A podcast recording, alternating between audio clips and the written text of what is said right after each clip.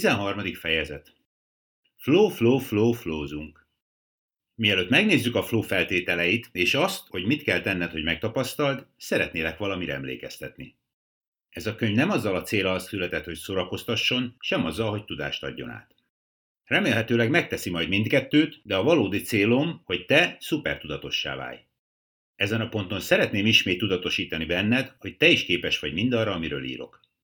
És ha igen, már pedig igen, akkor ez a könyv a cselekvésről szól.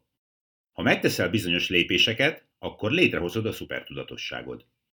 Ezzel együtt megteremted a képességek és lehetőségek olyan tárházát, ami gazdagabbá, könnyebbé, eredményesebbé és sokkal vidámabbá teszi az életed.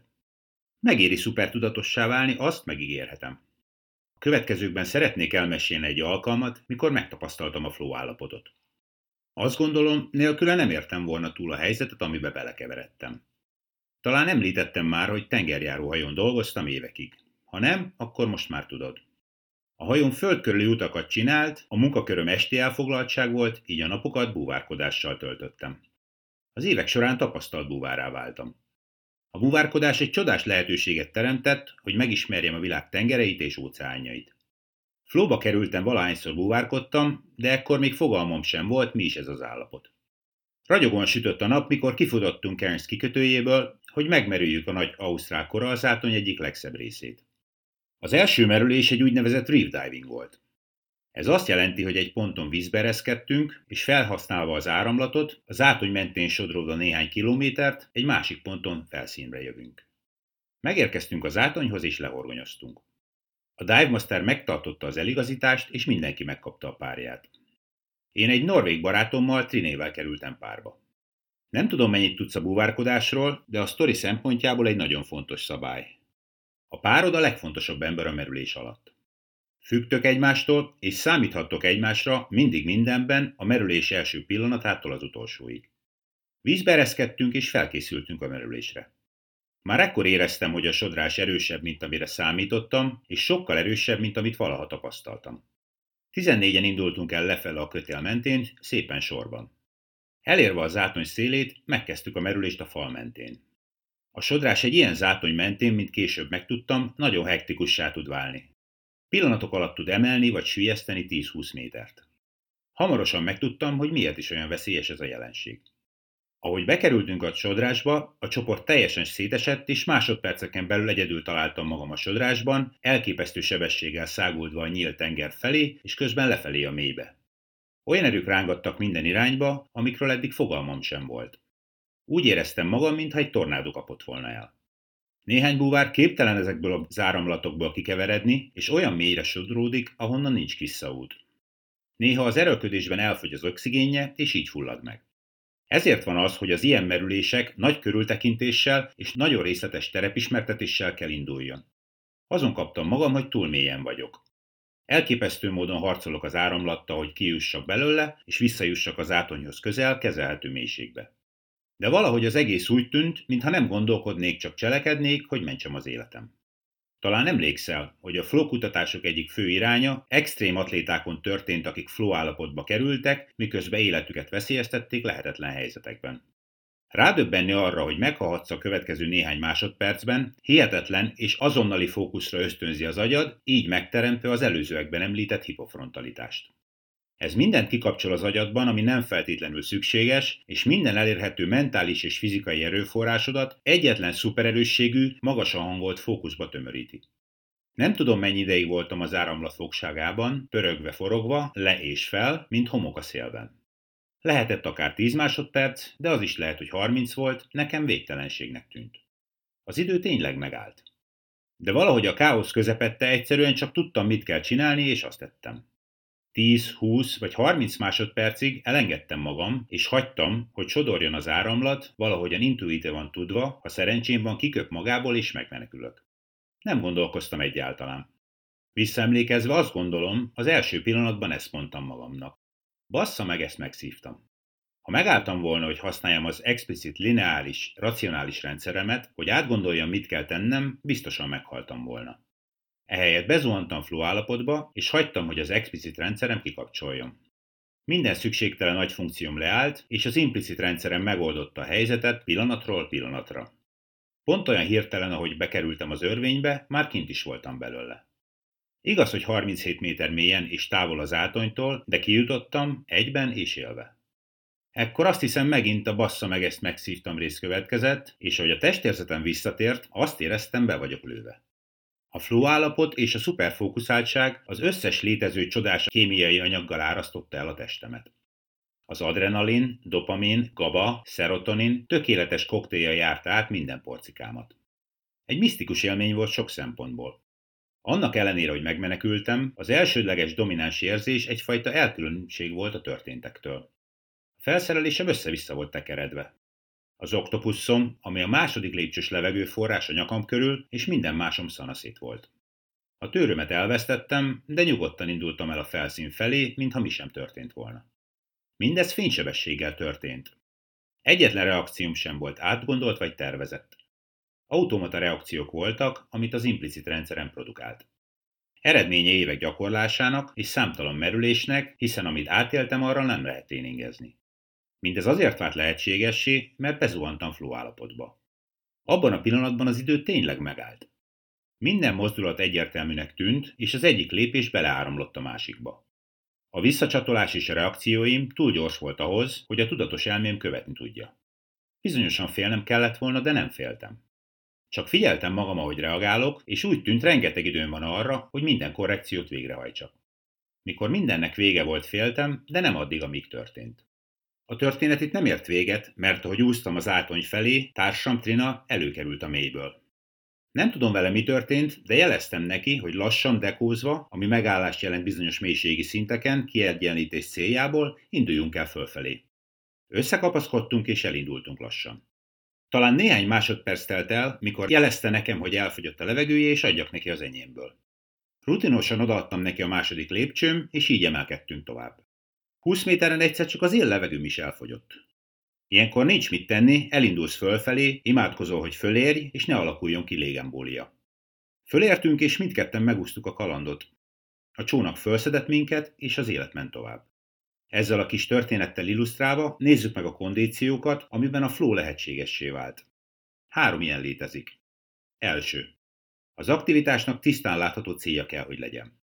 Mikor az áramlat elkezdett rángatni ezer irányba egyszerre, a célom nagyon egyértelmű volt, kiüssak az áramlatból, biztonságosan fel a felszínre, ahol vár a búvárhajó. Második. Tisztán értelmezhető és azonnali visszajelzés szükséges, ami lehetővé teszi a módosítást, korrekciót a cselekvésben pillanatról pillanatra. Érzékszerveim az áramlatban folyamatos visszajelzést adtak a helyzetemről minden másodpercben. A kiképzésemnek, tapasztalatomnak, begyakorolt rutinomnak és különösen a flow állapotomnak köszönhetően képes voltam értékelni a visszajelzett adatokat és megfelelően reagálni anélkül, hogy gondolkodtam volna. Ha nem kerültem volna flowba, túl sok információt kellett volna feldolgoznom, és az explicit rendszerem erre nem lett volna képes. Harmadik. Ez lett a flow állapot legtöbbet tanulmányozott kondíciója. Egyensúlyban kell legyen a megtapasztalt feladat és a rendelkezésre álló képessége szintje. El kell mondjam, hogy a képesség szintem alig-alig volt elég, hogy megfeleljek ennek a feladatnak, de úgy tűnik, hogy épp elég volt, különben nem mesélnék most neked. Vizsgáljuk meg közelebbről ezt a három kondíciót, amik egyértelműen összefüggnek. Kezdjük azzal, hogy azt feltételezzük, van egy cél és van folyamatos visszacsatolás. Irányítsuk figyelmünket a feladat és a képességszint kapcsolatára. Íme egy grafikon, amit Csíkszentmihályi publikált ezerkilencszázkilencvenhétben. Balról jobbra haladva az alsó részen látható a képesség szintje alacsonytól a magasig. Lentről fölfelé a bal oldalon található a feladatok szintje alacsonytól magasig. A grafikon közepe az a pont, ahol mind a feladat, mind pedig a képesség szint átlagos. Rátakintve az áramlat per flowként jelölt szekcióra láthatod, hogy a flow ott kezdődik, ahol mind a feladat, mind pedig a képesség szintje meghaladja az átlagost. Ahogy a feladat és a képesség együtt növekednek, elmozdulsz a grafikon jobb felső sarka felé. Azt is láthatod, hogy a legnagyobb mennyiségű flow akkor keletkezik, mikor a legmagasabb szintű feladathoz egy hasonlóan magas szintű képesség társul. Azt is észreveheted, ha a feladat szintje magasabb, mint az átlagos, de a képességszint nem elég, akkor arousalt, magyarul felkavarodottságot, zaklatottságot érzel flow helyett. Hogy flowba kerülj és átéld, ahhoz emelned kell a képességszintedet.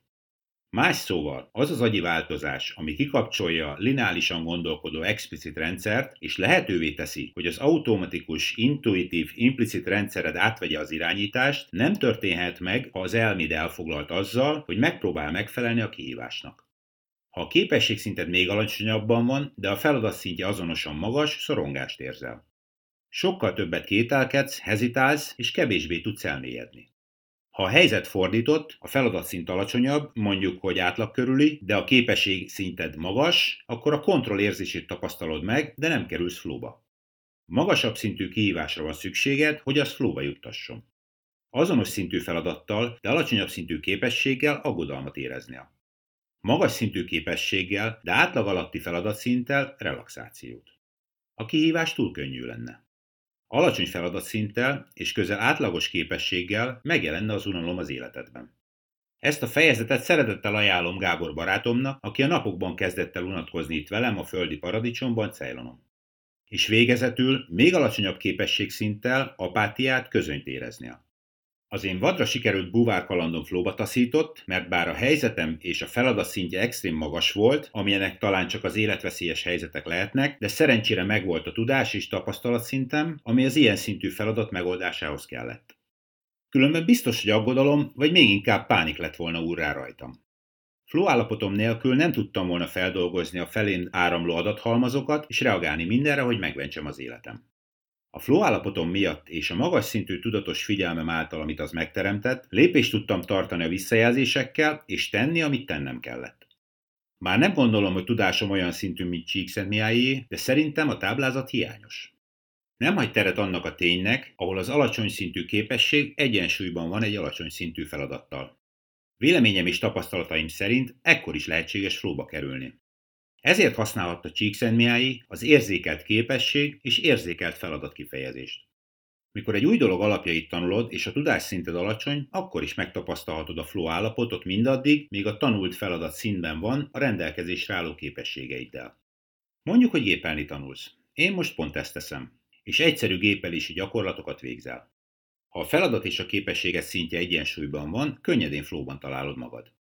Most éppen ezt érzem, ahogy ezt a könyvet írom. Teljesen beszippanthat a feladat, elveszítheted az időérzékedet, értelmet találhatsz magában a cselekvésben csak azért, mert csinálod. Érezheted, hogy az egész folyamatot kontrollod alatt tartod, és elveszhetsz a tevékenységben. Persze, hogy emelkedik a feladat szintje, úgy kell emelkedik a képessége is, ami társul hozzá. Ezzel az emelkedéssel egyenes arányban mélyül el és válik egyértelművé a flow állapot. Tehát a táblázat nem mutatja meg a feladat per képesség kapcsolatát tökéletesen, de nyomatékosan kifejezi, hogyan befolyásolja a feladat per képességszint aránya a flowba jutás lehetőségét. Teljesen egyértelmű, hogy egy túl bonyolult feladat frusztrációt és szorongást teremthet, de jobb képességekkel a fókusz és a felébredés állapota emelkedhet. Az is egyértelmű, ha a képességed nagyobb, mint a feladat, megnyugszol, ahogy az aktivitást csinálod. Ha a feladat túl könnyű, akkor unatkozol. Láthatod, hogy a feladat és a képesség közötti egyensúly nagyon fontos kulcs a flow ajtajának nyitásához. Mikor nem vagy egyensúlyban, akkor minden más a táblázatban említett ajtót nyitsz ki. Vizsgáljunk most meg egy másik elmeállapotot, amit csak álmodozásként ismerünk. Az álmodozás egy érdekes állapot, különösen, hogy a flowhoz kapcsolódik. Mivel nincs feladat és képességszint az álmodozásban, nem fér rá Csíkszentmihályi táblázatára sehol. Mikor álmodozol, az elméd nem fókuszál. Ehelyett csak csavarog, beragad a fantáziák mocsarába, félelembe, önreflexióba, vágyakba és más gondolatokba, minden különösebb cél nélkül. Emlékezz, hogy flowba kerülj, kell, hogy legyen célod. Már említettem az előzőekben az alaphálózatot vagy alapállapotot, ahol a hátulsó cinguláris agykéreg deaktivált állapotban van. Álmodozás akkor történik, mikor ebben az alapállapotban vagy. Érdekes módon a tudósok kutatásaik eredményeként azt állapították meg, hogy az emberek legkevésbé boldogok ebben az állapotban. Kapcsolják ezt az állapotot szorongáshoz és depresszióhoz is. A flow állapotban viszont hihetetlen szintű öröm tapasztalható meg. Az alaphálózatnak mindennek ellenére megvannak az előnyei, amit néhány flow fanatikus nem hajlandó elismerni. Az ismételt fókusz extrém fókusszal a flow egyik jellemzője. De ez a folyamatos intenzív fókuszálás egy ponton felhasználja a rendelkezésre álló neurokémiai üzemanyagot, ami a flow és a hozzá kapcsolódó csodás érzés létrejöttéhez szükséges. Pont úgy, mint ahogy nem végezhetsz testmozgást végtelenül, mert a tested idővel elhasználja üzemanyagait, nem maradhatsz flowban sem mindörökké. Vissza kell, és vissza is térsz alapüzemmódba az alaphálózatod üzemeltetésével, hogy megújítsd a szükséges neurokémiai üzemanyagkészletet. Ezért is kell aludnod, és érzed magad feltöltődve, megújulva egy rövid, de mély alvást követően. Van még egy érdekes összefüggés az alapüzemmód és a függő sóvárgás között. Függő emberek, akik a hátulsó cinguláris agykérekben változásokat hoztak létre oly módon, hogy az nem működik megfelelően, elvesztették a sóvárgásukat. Tudósok azon tanakodnak, hogy tudjuk-e kontrollálni, vagy esetleg felszámolni a függőségeket azzal, hogy deaktiváljuk a hátulsó cinguláris agykérget. Ahogy már említettem, a meditáció kikapcsolja a hátulsó cinguláris agykérget. Tények igazolják, hogy függőségben szenvedő emberek, akik megtanultak meditálni, sokkal könnyebben felépültek függőségeikből, mint azok, akik nem. Saját tapasztalataimmal is megerősítettem a fentieket. Számos testi, lelki és szellemi függőségről sikerült lemondanom az évek során, ahogy haladtam előre a meditációmban a holografikus szinkrohangokkal. Volt minden. Dohányzás, alkohol, gyógyszerek, drogok, étel, ital, szex, érzelmek, érzések és emberek. Mindezekről tudtam, hogy nem jók nekem, nem szolgálják a céljaimat, de képtelen voltam megszabadulni tőlük. Amit csak ismersz nekem, mind megvolt. Ma már nem függök egyiktől sem. Na jó, talán a csoki az kivétel. És van még néhány érzés és ember is, amiről és akiről tudom, hogy nem jó nekem, de úgy döntöttem, hogy maradnak. Ez tesz engem, minket emberré, és ettől érdekes az élet. Ez nem jelenti azt, hogy nem jutnak eszembe a fenti dolgok, de a vágy csökkent, sőt némely esetben teljesen elmúlt. Tudok dönteni, választani afelől, hogy magamhoz veszem, magamhoz engedem, vagy sem. Azt gondolom, ez egy csodás eredmény, ismerve a múltam és annak minden nehézségét. Mivel az alapmód kikapcsolása az egyik szükséges feltétele a flow állapotnak, azt gondolom, a flow állapot segítségünkre lehet abban, hogy megszabaduljunk függőségeinktől. Később, mikor a holografikus szinkrohangokról tárgyalunk részletesen, meglátod, hogy a holoszink stimuláns szintén olyan változásokat hoz létre az agyban, ami csökkenti, kikapcsolja a sóvárgást, és könnyebbé teszi, hogy flowba kerülj. A flow nem csak jó érzés, hanem boldogabbá is tesz. Ez a két dolog segít, hogy könnyedén dolgozz, fókuszálj és alkoss. Hogyan tudsz akkor flowba kerülni minél gyakrabban? Csíkszentmihályi azt feltételezte, hogy bizonyos személyiségkarakterek megkönnyítik a flowba kerülést. Azok, akik alaptermészetükben kíváncsiak, kitartóak, figyelmük kifelé forduló, szeretnek bekapcsolódni tevékenységekbe és élvezik is azt önmagáért, azok könnyen kerülnek flow állapotba. Ezek az emberek úgynevezett autotelikus személyiséggel rendelkeznek. Kedvelik a pörgést, a sokszínű lehetőségeket, helyzeteket. Olyan kihívásokat keresnek, ami stimulálja és arra ösztönzi őket, hogy fejlődjenek, növekedjenek. Az én életem nagy része kihívások keresésével és kihívó helyzetek megoldásával telt. Késztetést éreztem mindig arra, hogy elsajátítsak nehéz képességeket és részt vegyek lehetetlen helyzetekben. Mindegy, hogy mi volt az, csak legyen különleges és nehezen elérhető. Ez a keresés vitt azokra az utakra, aminek eredményeként körbehajóztam a földet, kézbetett kackadőr lettem, megtanultam a lovak nyelvén, gyógyító parapszichológus, lovag és trópusi szigetlakó lett belőlem, és még számos hihetetlen és elképesztő történetet élhettem át.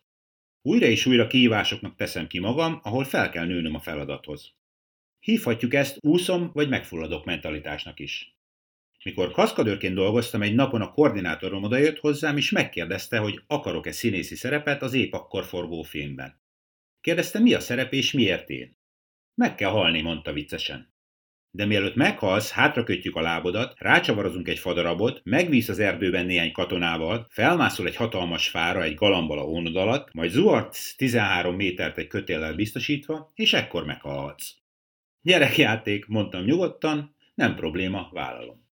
Mikor néhány héttel később ott álltam a kamerák, a társaim, a koordinátorom, na meg vagy száz ember előtt is elhangzott az action, pont úgy, mint az extrém sportolók, akiket a helyzet intenzitása flowba kerül, flowba repít, én is ott találtam magam.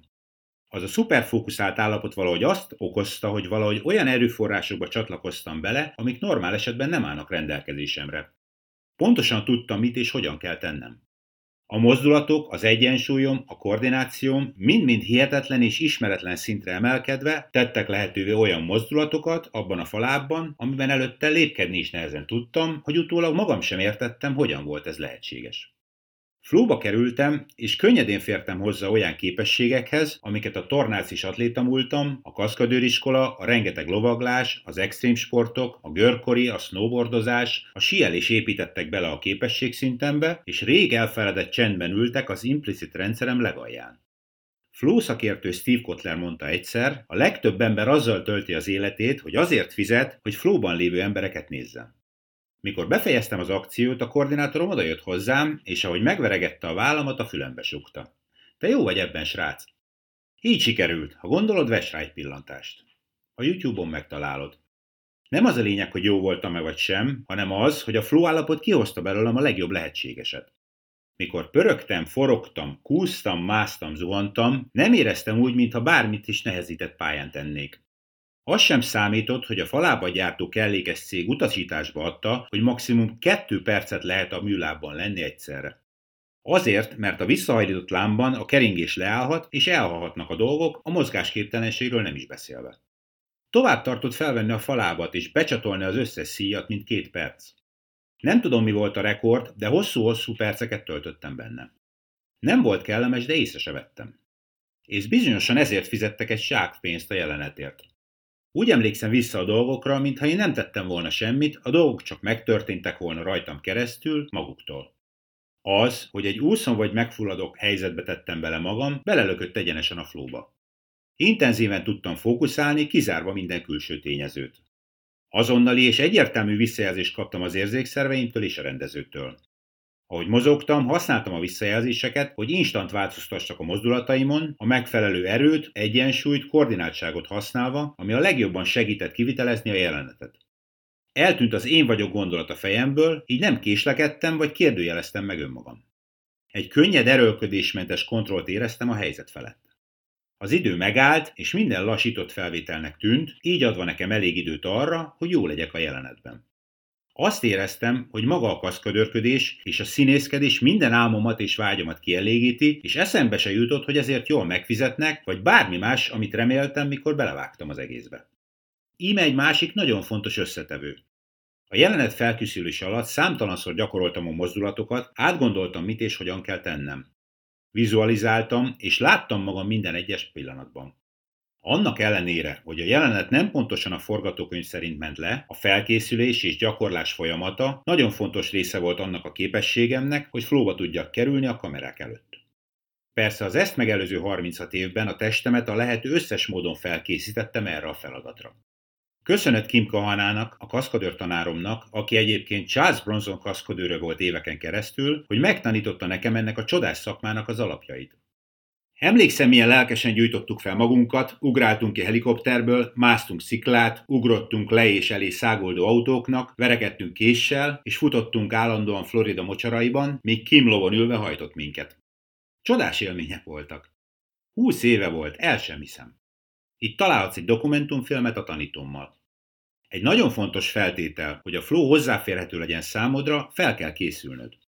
Ez általában nem jelent más, mint lassan, alaposan, újra és újra gyakorolni az alapjait annak a képességnek vagy cselekvésnek, amiben mesterré akarsz válni.